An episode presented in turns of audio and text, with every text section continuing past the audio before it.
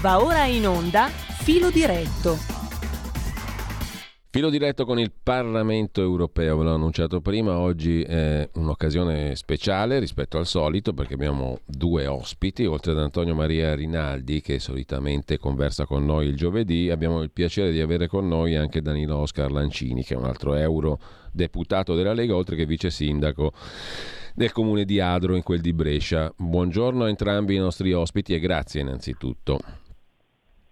Buongiorno. Buongiorno, buongiorno. Allora, eh, grazie perché quest'oggi abbiamo una quantità di spunti di discussione amplissimi. Tra l'altro, gli argomenti di cui ci eravamo proposti di parlare, tra i quali la questione dell'automobile a motore elettrico a motore tradizionale, la direttiva sulle case green. Ho visto che Perfino Tommaso Cerno ha lanciato un gravissimo allarme sul fatto che ci portano via le case sostanzialmente con queste norme o che siamo profondamente a rischio. La casa è il bene rifugio non solo domestico ma anche economico degli italiani e non solo, ma comunque in particolare degli italiani. I problemi della transizione ecologica e l'ultima novità, la direttiva sulla qualità dell'aria, che penso sia una uh, votazione recentissima del Parlamento. No? Eh, della quale ci parlerete. Ecco, oh, questa, queste, questi temi si inquadrano, credo, perfettamente in una delle notizie del giorno che abbiamo appena finito di commentare in rassegna stampa e di leggere, ovvero eh, l'esortazione apostolica del Papa che integra l'enciclica Laudato Si e che parla proprio di questione climatica. Se mi permettete però, io da cittadino vi devo sottoporre, sento in coscienza di dovervi sottoporre una questione che da tutti è trascurata ed è la questione del povero, del povero, popolo armeno, in particolare degli armeni dell'Arzak. Oggi abbiamo letto una lettera, vi invito a farlo, bellissima, sul sito di Marco Tosatti, marcotosatti.com. Ma abbiamo anche alle 13 andrà in onda qui su Radio Libertà una bellissima intervista che Antonino Danna ha fatto a una personalità straordinaria, Antonia Arslan, che tutti conoscono per il libro La masseria delle allodole e che è un'anziana ormai, ma lucidissima e mm, efficacissima mm, scrittrice, commentatrice armena di origine che parla della sua Armenia in termini di straordinaria attualità, che non sono inventati, perché è tutto vero, quello, ciò che sta accadendo in questi giorni e che è accaduto nei giorni scorsi è una ripresa del genocidio armeno del 1915-18 a opera dei turchi e il particolare raccapricciante che ha sottolineato uno storico turco in esilio, Taner Akçam, è che i soldati dell'Azerbaigian, lodati cinque volte in cinque minuti da Ursula von der Leyen, e qui torniamo pienamente ai temi europei, nel confronto che ha avuto col presidente dell'Azerbaigian, Aliyev, no? eh, elogi sperticati della Presidente della Commissione europea verso il capo di uno Stato i cui soldati portano tutt'oggi sul braccio un distintivo cucito, no? dove c'è scritto scappa Armeno, scappa, che tanto come minimo ti prenderemo per stanchezza, con una effigie, quella di Enver Asha, Pasha, che è stato il ministro della guerra del governo del 1915 di Turchia che portò a termine lo sterminio degli armeni. Questa cosa qui grida vendetta, credo, eh? perché nessuno se ne sta occupando e sono state fatte violenze immani anche a quelle povere anime che stanno fuggendo e sono fuggite da quella piccola enclave che è l'Artsakh o Nagorno-Karabakh che sta all'interno dell'Azerbaigian e che ora non esiste più. Hanno buttato giù la croce di 30 metri, hanno distrutto chiese, hanno ammazzato bambini e anziani. Oggi, in questi giorni. Scusate l'enfasi, ma è una cosa che mi ha fatto ribollire il sangue e ve la giro subito.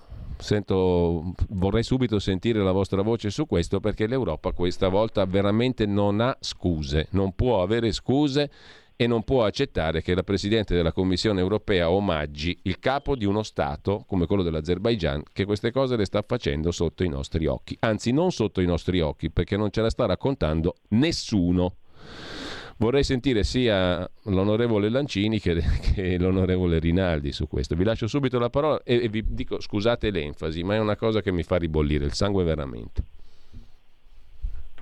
Onorevole Lancini. Sì, è, una presa, è una presa di posizione come tante parti della comunità europea che non si rende nemmeno conto, se non per interessi a noi ovviamente nascosti, non si rende nemmeno conto della gravità della posizione che prende ma d'altro canto siamo abituati a uscite dalla von der Leyen abbastanza imprevedibili.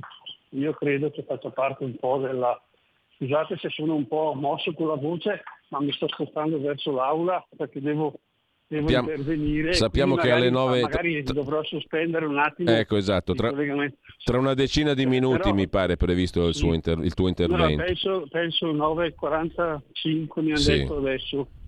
E quindi, eh, eh, però dicevo, eh, eh, qui siamo abbastanza abituati a queste cose, purtroppo devo dire, siamo abbastanza abituati a questi interventi un po' infelici, diciamo, la posizione dell'Europa cristiana qui viene spesso dimenticata a favore di altre realtà religiose che nulla hanno a che fare con la nostra cultura la nostra identità religiosa. Purtroppo sembra che qui essere cristiani sia un difetto. Eh. Antonio, Antonio Maria Rinaldi. Um... Eccomi, innanzitutto saluto il, l'amico Oscar, siamo qui a Strasburgo. Ciao. E eh, cioè, siamo pure vicini, siamo vicini di distanza, ecco. siamo vicini.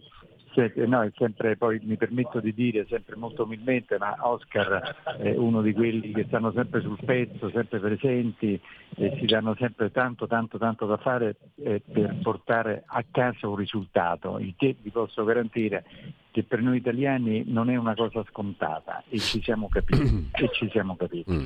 Allora sì, innanzitutto ti ringrazio Giulio.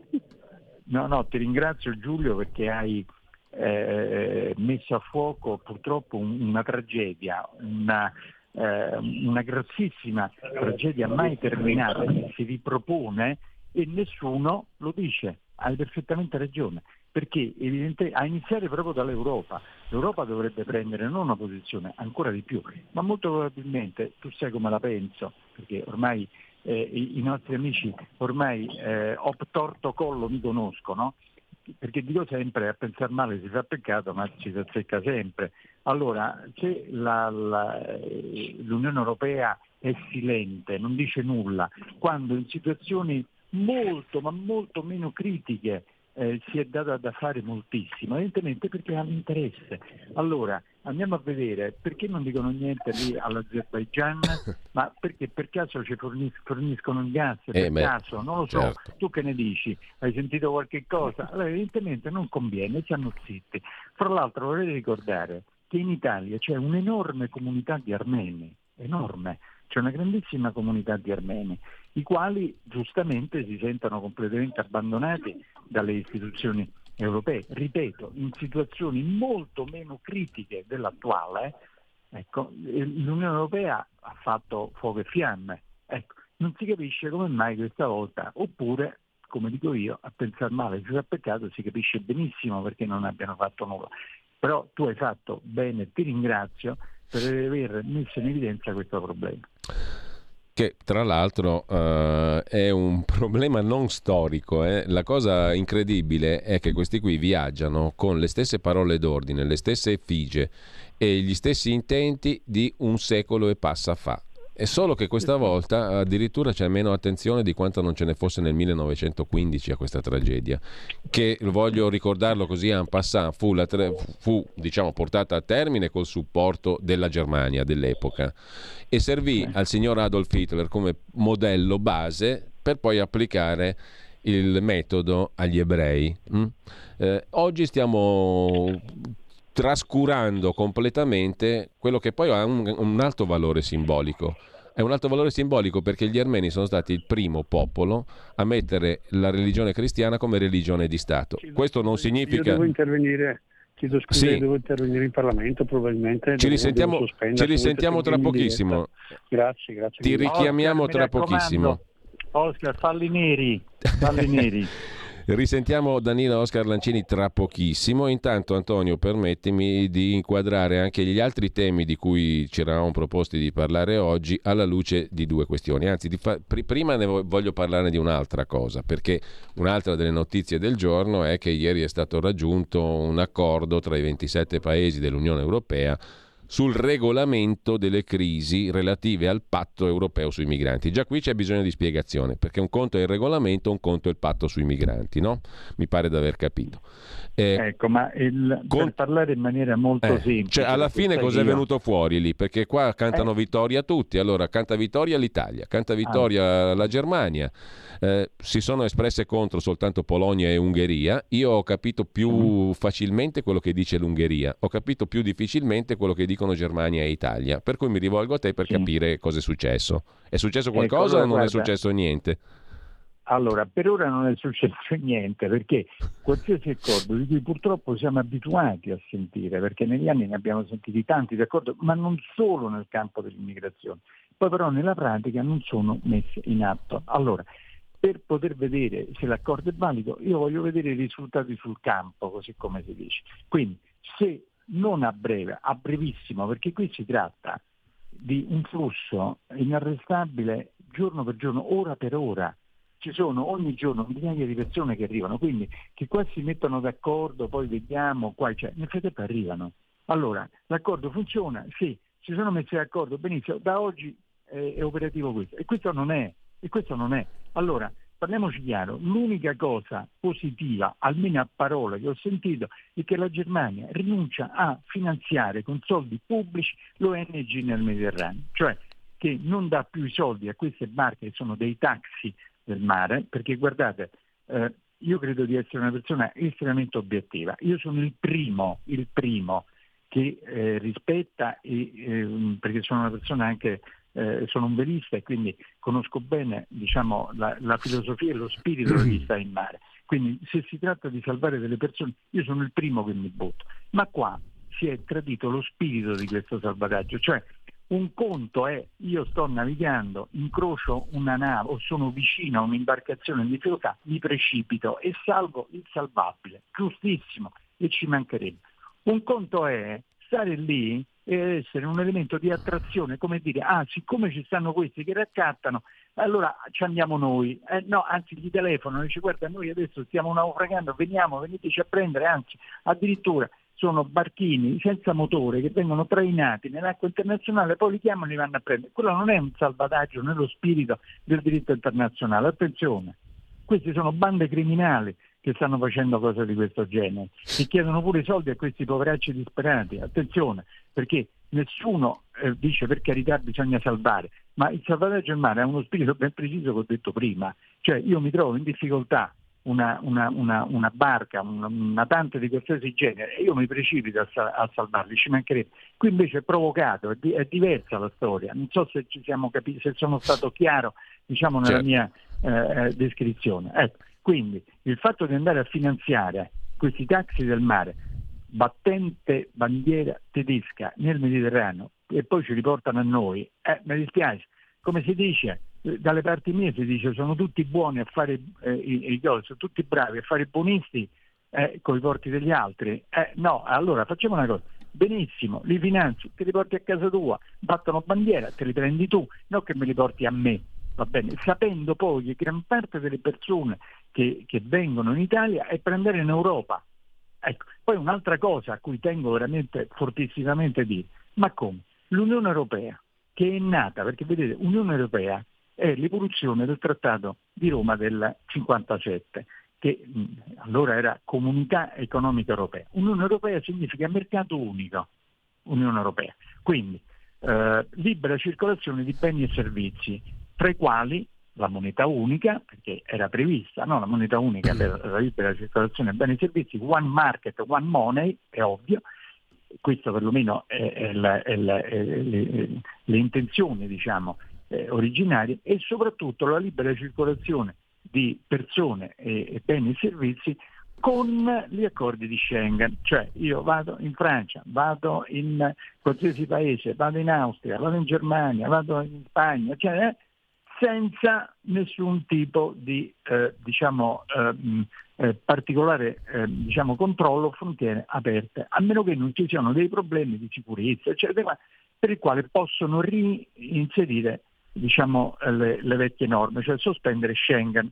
Con questa storia dei migranti, bene, hanno, eh, la Francia ha sospeso Schengen, cioè eh, la Germania hanno sospeso Schengen su questo. Cioè, lo sapete che cosa è successo? per venire a Strasburgo, questa è da dire, per venire a Strasburgo, siccome purtroppo eh, dagli aeroporti italiani ad arrivare a Strasburgo è, è estremamente difficile, c'è una sola linea, eh, certi giorni eccetera, molti fanno la triangolazione, cioè ad esempio da Milano, da Roma vanno a eh, Francoforte, da Francoforte vengono a Strasburgo o con un pulmino del Parlamento. Ebbene, lunedì è successo che a Francoforte un aereo italiano hanno chiesto il passaporto identificativo. Allora, quest- questa è l'Europa, cioè noi che si basa il mercato unico sulla libera circolazione dei beni e servizi, ci ritroviamo con un problema dell'immigrazione in tutta Europa a aver, eh, diciamo, to- aver rimesso le frontiere. Allora viene meno il concetto di Europa stesso, perché non lo risolvono. Non so, cioè vi rendete conto? Cioè io per potermi muovere all'interno dell'Unione Europea ho bisogno di nuovo del passaporto. Perché? Perché hanno sospeso Schengen, perché c'è il problema, eccetera. Io capisco, io sono venuto l'altra volta in macchina da, da, da, Roma, ho attraversato la Svizzera, che non fa parte chiaramente dell'Unione Europea, ma alla frontiera, eh, lì a Brogeda, se controllavano tutti quanti quelli che venivano dall'Italia. Perché? Eh, perché? Perché pure loro hanno paura che dall'Italia arrivano i migranti e gli, eh, allora mettono il controllo a tutti. Quindi, eh, cioè, ma prendete conto? Antonio, quindi allora, in soldoni... insieme. Eh. Eh, no, dico, in soldoni quello che è successo ieri è il nulla. Cioè il fatto che l'emendamento tedesco sulle ONG sia stato messo in un, un punto del testo tra i considerando invece che nel testo non cambia un cacchio. Perdonami ma la volgarità. Voglio, sì, ma io voglio vedere, allora, io purtroppo sono stato abituato alle parole, parole, parole, parole, parole. Ecco, eh, l'unica cosa che mi piace però è la canzone di Mina, parole, parole, parole solo quella. Gli altri, eh, dopo, se non producono immediatamente gli effetti, non contano niente. Io voglio vedere gli effetti, perché questi proclami, io mi sono stufato di sentirli e non è successo assolutamente nulla. Allora, vi siete messi d'accordo? Da oggi che cosa succede? No, perché dobbiamo... Allora non avete combinato niente. Questo è il problema. E nessuno glielo dice in faccia. Dice, io se faccio un accordo deve essere reso esecutivo oggi, alla mezzanotte di oggi, basta, regole comuni.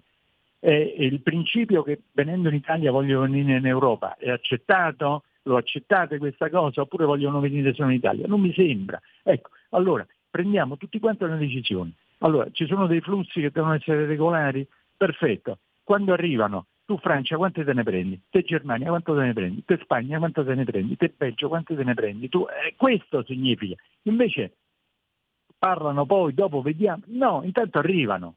Cioè, non so, eh, io vorrei vedere qualche cosa di pratico, io sono purtroppo una persona molto pratica e non sto vedendo nulla di pratico, stanno continuando ad arrivare, cosa è cambiato rispetto a ieri? Niente. E allora sono parole, parole.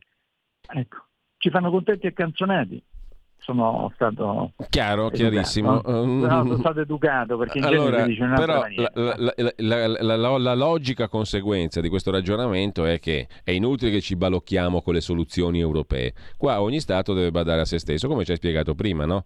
Francia e Germania Senti, fanno i controlli. e l'Italia tanto, che deve fare? Ti posso fare un esempio da mm. populista, mm. proprio, già eh. questo è proprio il classico populista, per fortuna, eh, dico da populista proprio. Eh. Cioè, tipo, ma quando si è trattato di parare le terga, anche mm. qui sono educato, a una banca tedesca o francese, questi hanno preso la decisione e a notte stessa hanno, hanno, cioè, cioè, hanno messo i soldini, i soldoni sul tavolino, va bene? Cosa significa risolvere il problema? Qui continuano ad arrivare questi, sì, allora non avete risolto, sono parole. E siccome di queste cose noi ne abbiamo sentite, ma quante volte? Adesso, obiettivamente, quante volte abbiamo sentito, sì, raggiunto l'accordo, cioè, poi non è cambiato niente. Ma chi c'è stato a prendere i fondelli? Cioè, ci sono delle situazioni esplosive in, in, in, in Italia, in certi comuni la situazione è ingestibile. Ecco, e sentiamo ancora dire, ah sì sì, eh, raggiunto l'accordo. Oggi, oggi eh, quanti se ne prende la Germania? Quanti se ne prende la Francia? Me lo fai sapere? A 20 miglia non ci rimandate più indietro? Eh, no, eh, que- queste sono le cose, questi sono discorsi. Olè. Allora. Invece non, mm, non, si percepisce. Premesso che se questo avviene oggi, io ti chiamo e chiedo scusa pubblicamente, eh, per carità. Ho detto guarda mi sono sbagliato, mi sono ricreduto, perfetto, bravo, chiedo scusa, bravissimi, sbatto le mani, ma purtroppo lo so che non è così. Allora, molto chiaro il tuo discorso, questo significa che o l'Italia si sveglia o si sveglia, o se no finiamola di dire parole a caso per niente, diciamo. Mi permetto no? di dire, siamo, se dopo a queste parole, entro ore, no giorni, ore, non si giunge effettivamente a qualche cosa di concreto, noi siamo titolati a prendere in maniera autonoma le nostre decisioni. Perché, scusatemi, eh, l'Europa mi sembra che è stata investita di questo problema, se l'Europa non riesce a risolvere, allora mi dispiace lo risolviamo da soli, non ci possono dire ah ma come voi fate da soli, eh, ma, ma, sono, sono, anni che lo stiamo chiedendo eh, eh, e non succede nulla, a questo punto si organizzano allora, da soli. No? Intanto è tornato con noi anche Oscar Lancini che eh, risaluto ed eccoci di nuovo qui dopo il suo intervento in, in aula. Grazie Oscar. Grazie a voi, sono risalito per le scale un po' di fiatone. allora, no, entriamo, entri, entriamo, direttamente, entriamo, direttamente, in un altro degli argomenti caldi del giorno, no? perché tu ti sei occupato, tra le altre cose, insieme agli altri colleghi, oltretutto, ma comunque in particolare di, eh, dicevo prima, temi che hanno a che fare con la transizione ecologica, verde, eccetera, eccetera. L'automobile elettrica, le famose direttive sulla casa green, la transizione ecologica e da ultimo anche la direttiva sulla qualità dell'aria. Ti chiedo subito se ci sono novità perché mi pare che il Parlamento l'abbia appena votata quest'ultima, da non molto tempo. No? Che cosa introduce? Che novità ci sono spicciole, terra a terra per noi cittadini? Primo. Secondo, oh, faccio, un cappello, faccio, un piccolo cappello perché quest'oggi è uscita la dichiarazione, il testo del Papa che insomma dà per dogma che il cambiamento climatico è un problema enorme, bisogna fare, bisogna agire, insomma entra nel filone, chiamiamolo per semplificarlo, alla Greta, no? anche Papa Francesco ragiona così. Quindi c'è un ulteriore suggello, stavolta papale, bisogna capire quanto conti su questo tema qua, no?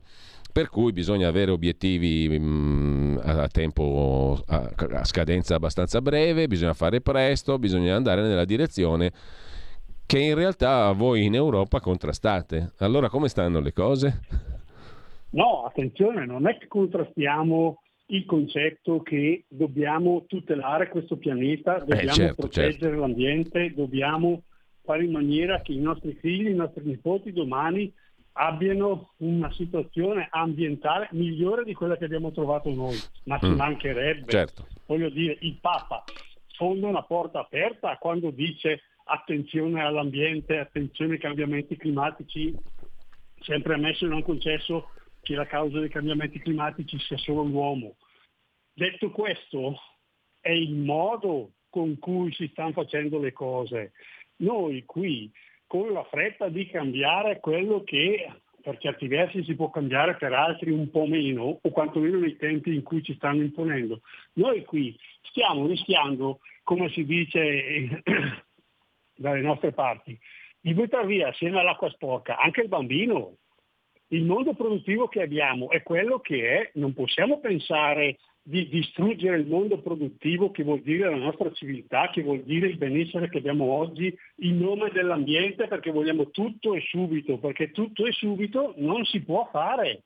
Ci sono delle situazioni in cui cambiare una virgola del ciclo produttivo significa non essere più competitivi a livello mondiale e siccome il mondo è piccolo, non è grande, e di mondo ne abbiamo solo uno e il commercio che abbiamo fuori dall'Europa è importantissimo per l'Europa e altrettanto e forse anche di più per l'Italia, allora dobbiamo bilanciare bene le scelte che facciamo, perché altrimenti noi non solo non tuteliamo l'ambiente, perché ricordiamoci che se cade nostro, il nostro mondo produttivo, la nostra produzione che è attenta all'ambiente, che sono molto attenti all'ambiente. I nostri imprenditori, io, ho, io arrivo da Brescia, una terra di imprenditori, non ho incontrato un solo imprenditore, ma non solo a Brescia, qualsiasi azienda che sono andato a visitare che mi dica a me dell'ambiente non me ne frega niente io voglio invece solo aumentare la mia produzione e il mio guadagno. Non ne ho trovato uno. Allora, abbiamo un mondo produttivo particolarmente attento all'ambiente.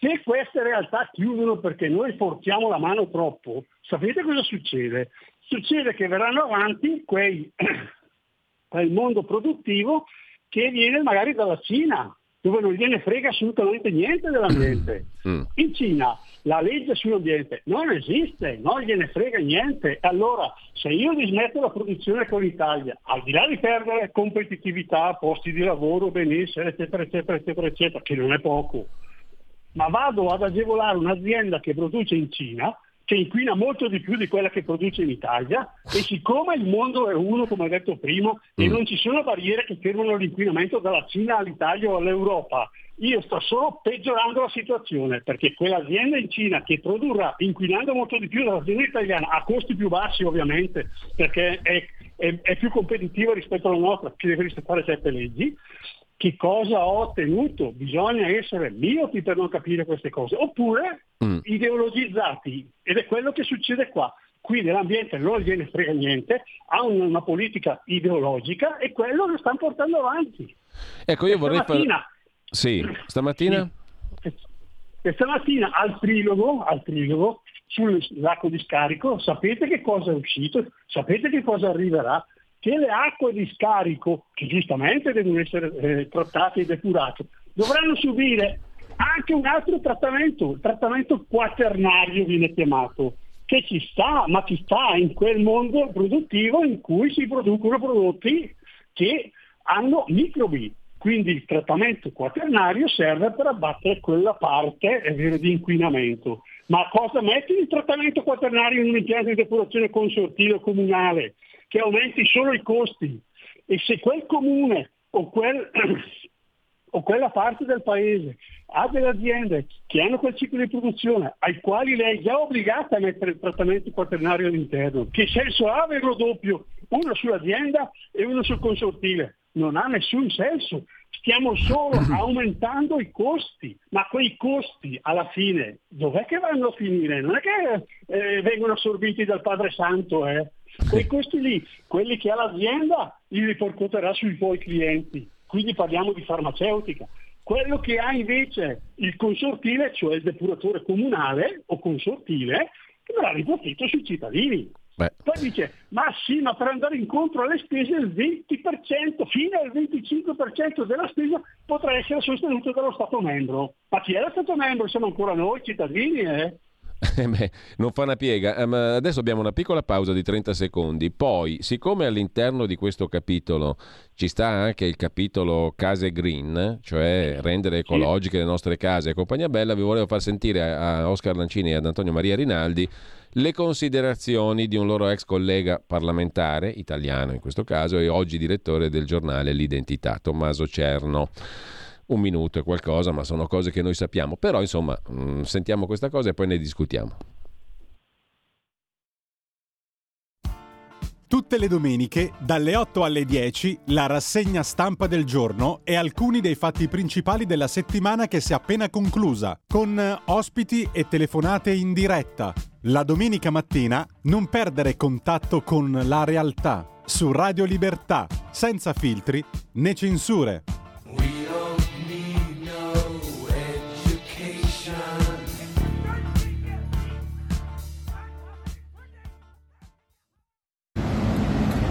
Passeggiare per Roma mette una certa inquietudine guardando tutte queste meravigliose case, questi edifici no, che hanno fatto la storia dell'Italia. Abbiamo raccontato oggi sull'identità in un articolo di Alessio Gallicola quello che sta succedendo e di cui nessuno ci parla, perché a noi ci parlano solo della transizione ecologica, della guerra giusta. Sta succedendo che 42 fondi sovrani di vari paesi del mondo, per l'esattezza di 31 paesi del mondo, abbiano accumulato già risorse per circa 4.500 miliardi di euro, che per capirci è tre volte il PIL annuale italiano. E questi soldi stanno per arrivare in Italia, serviranno a comprare le case, quelle case che fra un po' saranno per noi impossibili da gestire perché la transizione energetica creerà due fenomeni, uno un costo enorme sui proprietari e secondo molte case cadranno nei listini perché non sono adeguate, non sono in classe A e sono già pronti a comprarle. Quindi il fenomeno che noi cerchiamo di raccontare, siamo gli unici per il momento, è questo. L'Italia, che è storicamente il paese dei risparmiatori e dei proprietari di mattone, diventerà, come i paesi anglosassoni, sempre di più un paese di inquilini in affitto e di persone strangolate dal credito al consumo. Di questo dovrebbe parlare la politica, tutta, il governo e l'opposizione, perché questo è un fenomeno gigantesco, un'ondata, un maremoto, che non cambierà soltanto il nostro stato patrimoniale, ma cambierà le nostre abitudini secolari, il nostro modo di vivere. Ecco, su una cosa correggo Tommaso Cerno, che non sono gli unici quelli dell'identità a parlarne, perché qui ne parlavamo da tempo e la Lega ne ha parlato da tempo. Sì, no? Allora, qua va detto, eh, chiedo subito a Antonio Maria Rinaldi e a Oscar Lancini se sono d'accordo o no. Domanda retorica, vero? Sentiamo, Antonio e Oscar. Se sono andando in un portone. No, ma questa qui è una roba, dramma- è una roba drammatica messa della così. Basilica di San Pietro. Cioè noi, eh. noi- noi stiamo, Allora, stiamo, diciamo così, coccolandoci in tante stronzate, permettetemi di dirlo, e poi facciamo Sì, sfuggire sì. gli elefanti sotto agli occhi. Allora, facciamo, facciamo un minimo di, di- di piccola storia per capire. Allora, eh, da che c'è la gentile e cortese signora Ursula von der Leyen, quindi la Presidente della Commissione eh, europea, ancora eh, sfortunatamente in carica, nel settembre del 2020, nel settembre del 2020, quindi a distanza di un anno dal loro insediamento, hanno lanciato, hanno presentato un piano per ridurre le emissioni di gas a effetto serra, cioè il famoso CO2, di almeno, attenzione, di almeno il 20 il 55% entro il 2030, quindi domani mattina praticamente, rispetto ai livelli del 90. Dice noi dobbiamo ridurre del 55% eh, entro il 2030 il- il- i, i livelli che erano al 90. Il tutto, il tutto nel famoso piano, perché qui sono bravissimi a dare dei nomi orecchiabili, no? Fit for 55, no? sembra la pubblicità di qualche cosa, con progetti ambiziosi. Ecco, questa è un'altra parola che la sentirete milioni di volte eh, eh, eh, qui in, in Unione Europea per definire eh, eh, i progetti ambiziosi. no? Ecco. Allora, noi siamo i primi e sono pienamente d'accordo su quello che ha detto Oscar prima, siamo i primi a essere sensibili all'ambiente, però bisogna fare le cose con il sale nella zucca, perché innanzitutto deve essere sostenibile il tutto, cosa che a mio avviso non è sostenibile. Deve essere perseguibile senza fare ulteriori danni, perché se andare dietro, ad esempio, alla riclassificazione energetica delle case significa eh, mettere le condizioni ai cittadini italiani, che ricordo a livello mondiale sono i più grandi detenori detentori di case, più dell'80% delle famiglie italiane sono proprietarie della casa dove abitano. Eh, pensate, i tedeschi, le famiglie tedesche al 45% e i francesi al 55%. Perché? L'hai detto te prima, gli italiani nel mattone hanno il primo asset di risparmio, cioè noi italiani storicamente dal nord al sud consideriamo la casa il primo asset di risparmio, che fra l'altro è tutelato dalla Costituzione italiana, in cui dice che il risparmio è tutelato sotto ogni forma. La nostra forma di risparmio numero uno è il mattone, con cui trasferiamo ai nostri figli cioè, le- le- le- diciamo, Certo. le ricchezze di famiglia, ecco. cosa che nel frattempo è stata massacrata fra tasse, controtasse, IMU, non ne parliamo. Allora, il fatto che noi non saremo in grado di poter ottemperare a queste eh, normative europee, perché nel 2030 avere queste classi energetiche superiori significa per il patrimonio immobiliare italiano per come è fatto, eh, innanzitutto è impossibile tecnicamente perché eh, neanche se lavorassero le aziende 48 ore al giorno, non 24, sarebbe impossibile, ma con un costo a carico dei cittadini italiani insostenibile. E allora che succede? Saremo costretti a vendercele, anzi a Mm. svenderle. E qui Tommaso Cerno ha ragione, cioè arriveranno i fondi, pronta cassa, compreranno e ci terranno noi che eravamo proprietari che abbiamo venduto per un, un piatto di lenticchie Eh. a- in affitto. A e questo- saremo praticamente schiavi. Ecco, cosa quest- che a- de- depauperiamo il, il lavoro fatto in centinaia, centinaia e centinaia di anni dai nostri padri, dai nostri nonni che hanno messo da parte le formiche per avere, per avere Ecco, un, ma un a questo, punto, a questo punto io voglio chiedere a Oscar Lancini, ma questo percorso qui è inevitabile o, o si, può fare, o si può fermare? No, no, ma il progetto che hanno in mente è molto più ampio, cioè guarda ben oltre a quello che è già grave, perché come diceva adesso Antonio, Cioè, noi abbiamo la casa che per noi italiani, per il nostro paese, per il nostro popolo, la casa è quello che ti lascia per la maggior parte delle, delle, delle situazioni il padre. Cioè la erediti dal padre e poi la trasmetti a tuo figlio e così di padre in figlio diventa un'eredità che fa parte della nostra cultura, delle nostre radici, della nostra tradizione. Ognuno di noi ha la casa e prima di spostarsi dalla propria casa per andare da un'altra parte è un dramma quando è obbligato a farlo. E questo significa accrescere il radicamento, cioè noi siamo attaccati alla nostra terra perché in quella terra abbiamo la casa ed è la casa di nostro padre o di nostro nonno, l'abbiamo ereditata e guai a chi ce la tocca sacrifici di anni e anni e anni per raggiungere, a, a, riuscire a costruire la casa, comprare un pezzo di terra, costruire la casa.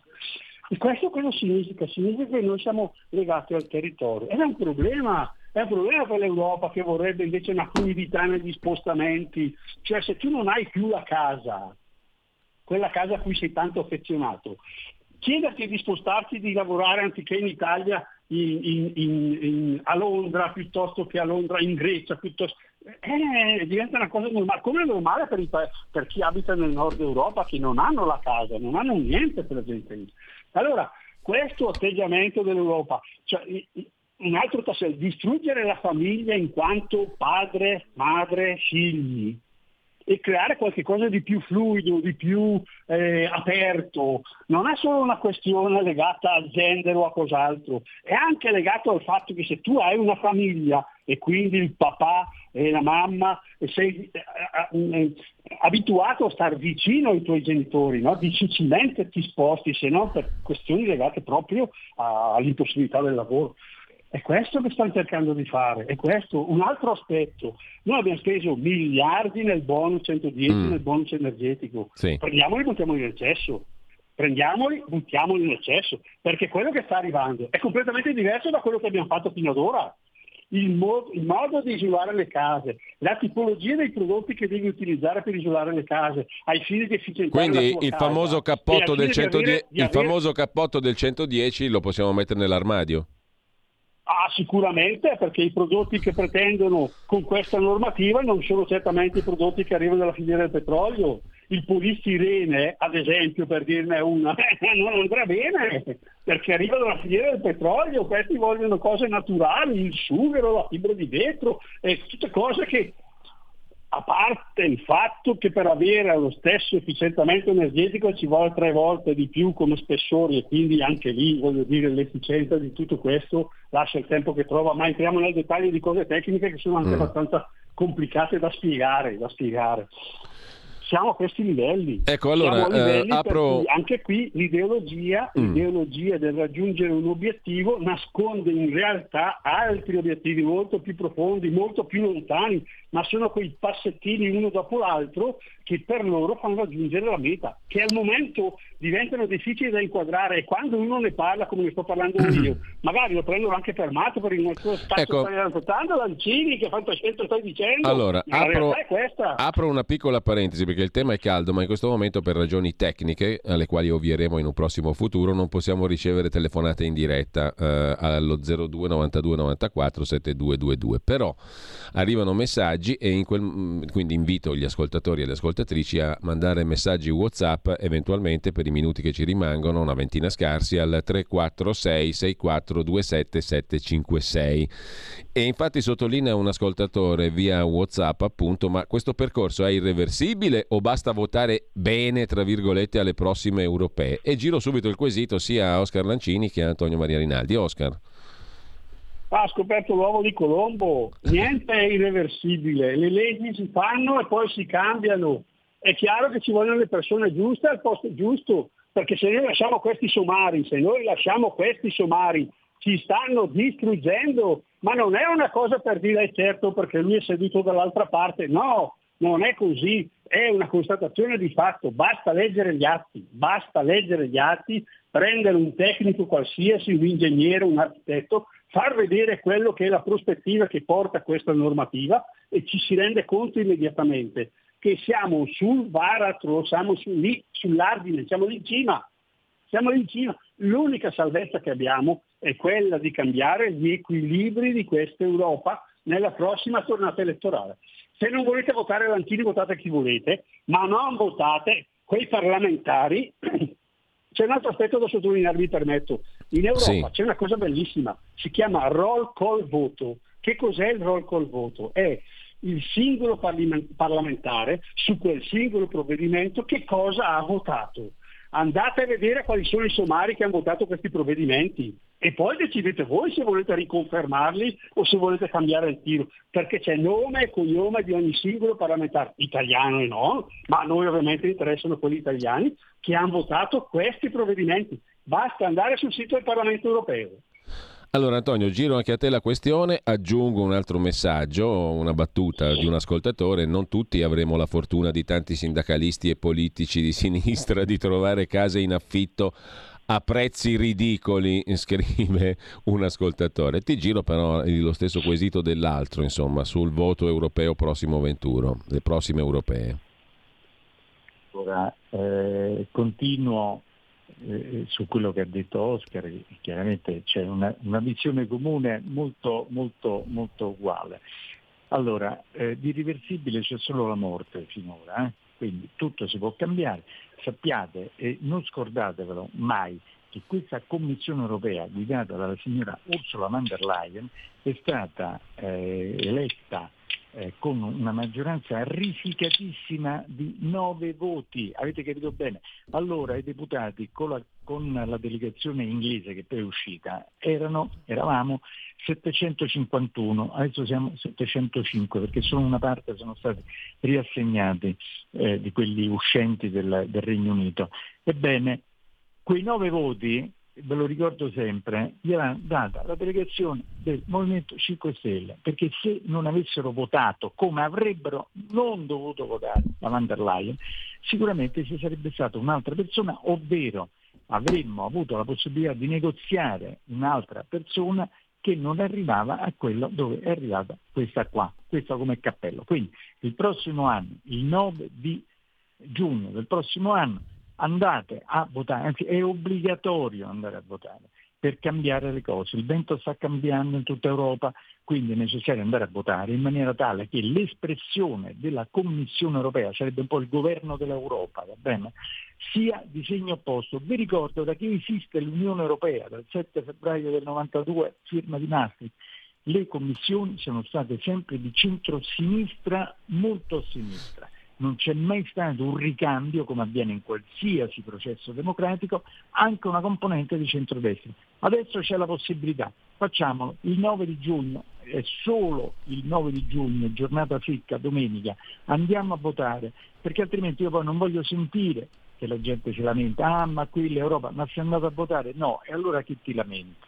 Hai la possibilità con quella penna, con quella matita di fare il tuo dovere, va bene, che è un obbligo anche andare a votare, oltre che è un diritto, ma è anche un dovere, e io mi permetto di dire che è un obbligo andare a votare adesso, di cambiare le cose. E abbiamo la possibilità di farlo, è un'occasione unica, quindi io mi spenderò per andare a votare e votare finalmente dall'altra parte rispetto al segno di questo. È chiaro che si cambia. Se ci sarà un governo di centrodestra anche in Europa, la prima cosa ci andranno a cambiare queste cose, compreso anche il discorso delle macchine elettriche, mm. perché anche qui c'è sì. da fare un altro tipo di discorso molto ampio ma molto realistico soprattutto, perché qui la parola realismo non esiste, è una parola sconosciuta in Unione Europea, che stiamo rischiando, perché prima ha detto bene Oscar, noi diamo dei vantaggi competitivi spaventosi ad altri paesi, a iniziare dalla Cina, che hanno dei monopoli su alcune eh, ehm, eh, materie prime, su alcune tecnologie, per il quale noi in Europa e in particolare in Italia faremo la fine di quelli che dovremmo chiudere le fabbriche, quindi non è stato fatto con un criterio di sostenibilità, gli diamo dei vantaggi. A questo punto ritorno come il giro dell'oca a quello che ho detto prima, a pensare male si fa peccato ma ci si azzecca sempre perché non è possibile dare un vantaggio così competitivo e continuare in maniera ostinata a sostenere questo. Allora, Noi rischiamo milioni di persone per strada senza lavoro. Eh. Abbiamo un audio messaggio, una serie di messaggi che adesso vi giro rapidissimamente, sia a Oscar Lancini che a Antonio Maria Rinaldi. Sentiamo. Il parlamentare Oscar eh, Lancini fa delle video, ehm, delle pillole molto interessanti su vari argomenti che lui tratta eh, nell'Unione Europea al Parlamento. Sarebbe utile che appunto venissero divulgate anche attraverso la nostra radio. Grazie, buona giornata. Anna Maria da Vicenza. E questo lo possiamo fare, no Oscar?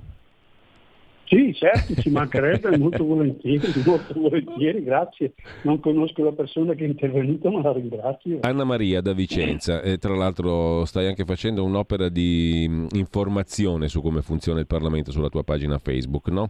Molto utile. Sì. Eh, eh, e ancora, giro un quesito che ci manda via WhatsApp 346 6427 756 Ferdinando da Verona.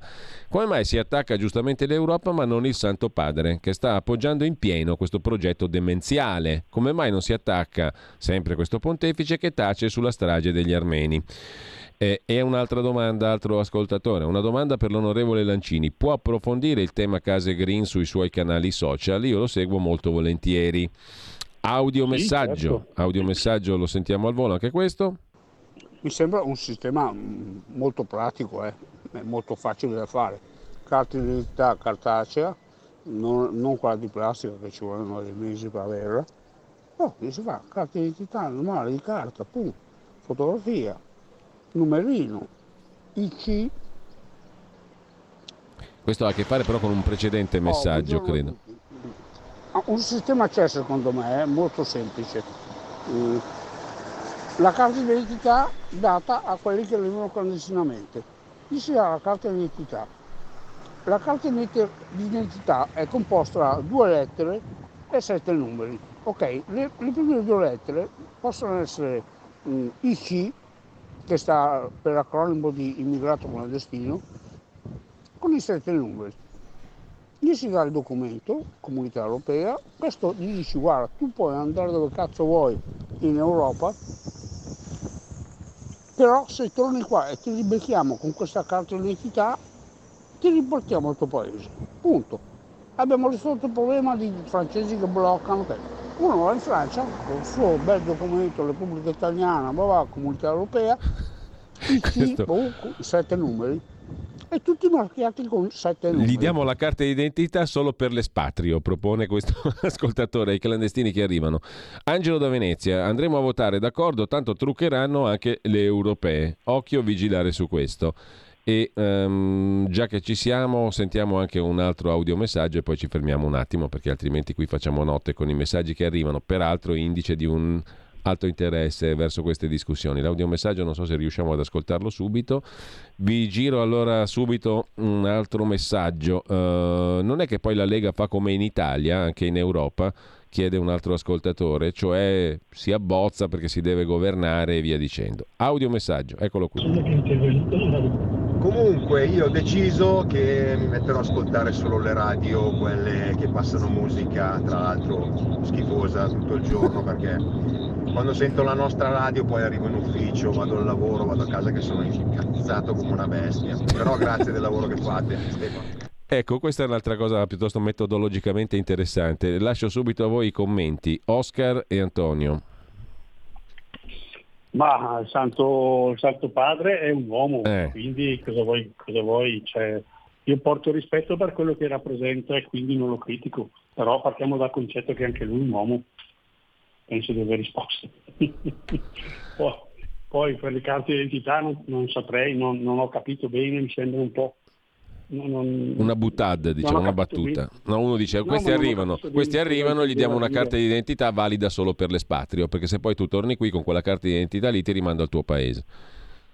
Ma no, ma noi dobbiamo risolvere il problema alla radice, noi dobbiamo far sì che ritorni Matteo Salvini al Ministero dell'Interno in modo tale che andiamo a bloccare gli sbarchi, non è che dobbiamo farli venire qua e poi inventarsi come fare per risolvere il problema. Evitiamo che arrivino, che abbiamo risolto il problema, evitiamo che arrivino, facciamo quello che ha fatto Matteo Salvini, che oggi è ancora sotto tribunale con, con, con, con un capo di imputazione che è il sequestro di persona, che sono cose fuori. Solo in Italia possono succedere queste cose. Solo l'Italia. Abbiamo le prove provate che la Germania si sta comportando male sulla questione degli immigrati, sta pagando l'ONG per fare in maniera che le porti e poi però non vuole ricevere nessuno, ma dico, ma uno più uno fa due ancora o abbiamo cambiato anche la matematica? Ci vuole tanto per capire quello che sta succedendo? Ecco, lo chiedo, ma, lo chiedo, ma lo chiedo anche a quelli che dicono facciamoli venire, aiutiamoli qua. Io sono stato all'hotspot di Lampedusa, un hotspot può ricevere 400 posti e il sindaco quando ci ha, ci ha, ci ha ricevuto ci ha detto in 24 ore sono arrivate 8.000 persone. 2.000 le avevo già dentro, avevo 10.000 persone. Gli abitanti di Lampedusa sono 6.000. L'hotspot ne può contenere 400, ma di cosa stiamo parlando? Ma di cosa stiamo parlando? Ma li stiamo ospitando o li stiamo trattando come bestie? Anzi, peggio delle bestie, perché vorrei ricordare nel mio paese, nella mia provincia, nella mia regione, ci sono le porcillaie e i maiali vengono trattati meglio in quelle porcillaie lì, sapete? Vengono trattati meglio di quelle 10.000 persone in quelle hotspot. Poi bisogna ringraziare, ma tanto di cappello, ma veramente sinceramente, la Guardia Costiera, le forze dell'ordine, i carabinieri, la polizia, perché stanno facendo un lavoro immane, eh? Un lavoro immane, abbiamo visto di quelle cose che, che, bisogna davvero ringraziare quelle persone, ma nello stesso tempo non possiamo far finta di niente, non possiamo dire venite che poi in qualche modo facciamo la carta di identità di carta o mettiamo la sigla o facciamo altro, dobbiamo fermarli là a casa loro, dobbiamo aiutarli là. Perché ritardano questi finanziamenti che abbiamo promesso alla Tunisia? Perché? Con quale scopo ritardano? Perché spendiamo miliardi per, per la Turchia eh, che, che, blocca diciamo così, quelli che potrebbero andare direttamente in Germania e poi invece quelli che arrivano dal Mediterraneo, dal Mediterraneo vanno sempre bene? Perché la Francia fa le barriere a 20 miglia? Perché in Spagna gli sparano quando passano il confine? Ma di cosa stiamo parlando? Che governo c'è in Spagna? È di centrodestra, allora di cosa stiamo parlando? Dobbiamo svegliarci, ma svegliarci significa una cosa sola, una cosa che capita ogni cinque anni col voto. Sveglia, cittadini, sveglia! Non facciamoci illudere da certe sirene, perché la raccontano come vita comodo, la raccontano. Noi qua la viviamo tutti i giorni sulla nostra pelle.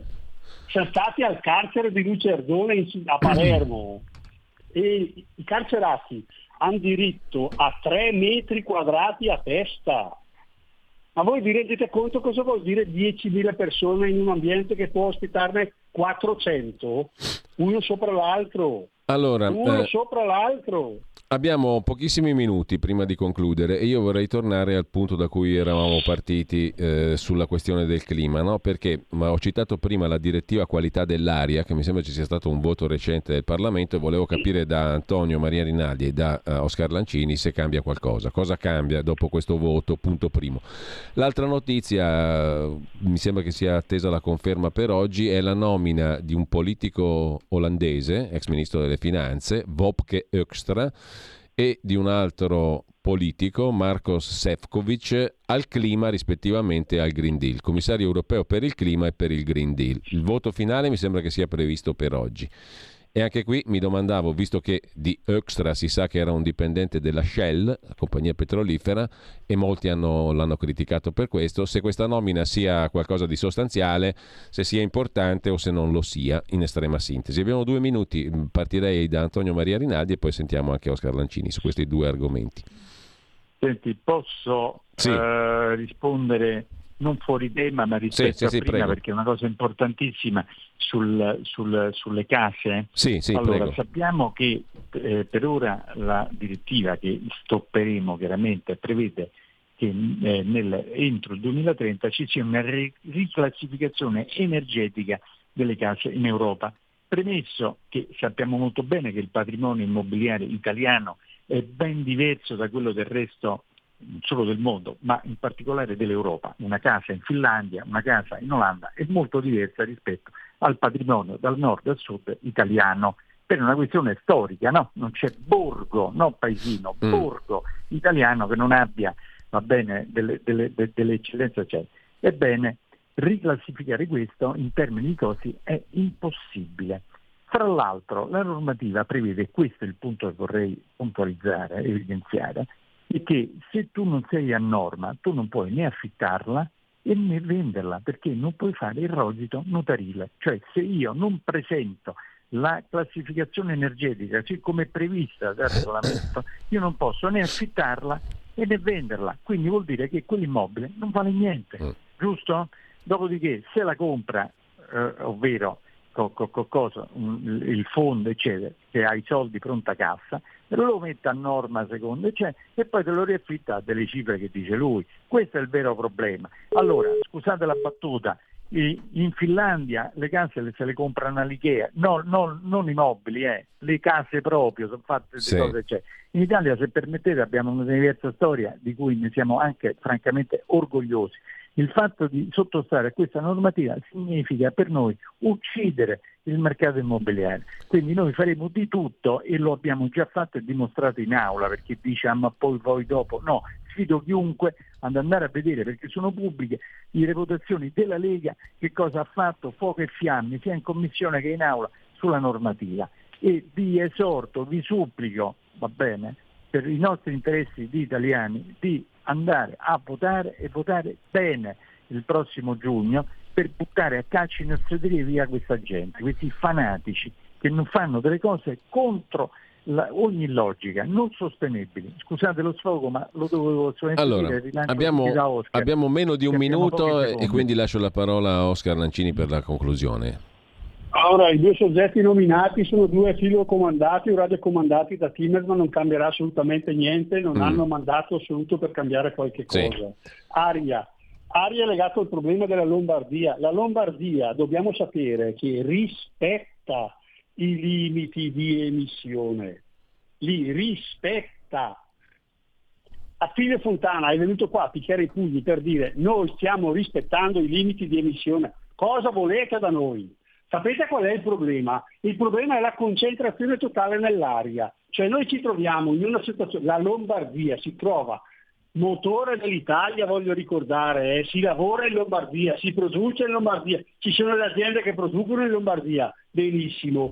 La Lombardia si trova da un punto di vista eh, orografico, da un punto di vista della conformazione territoriale, circondata dalle montagne e queste montagne impediscono il riciclo di aria, il ricambio di aria e quindi la concentrazione di quelle che sono le emissioni, mm. che sono nei limiti previsti dalla stessa Europa, ovviamente si concentrano, aumentano. È questo che ci stanno contestando. Ma sapete qual è il colmo? Mm. Il colmo è che la proposta che ha fatto la Commissione alla Lombardia per limitare questo problema è chiudete le aziende produttive.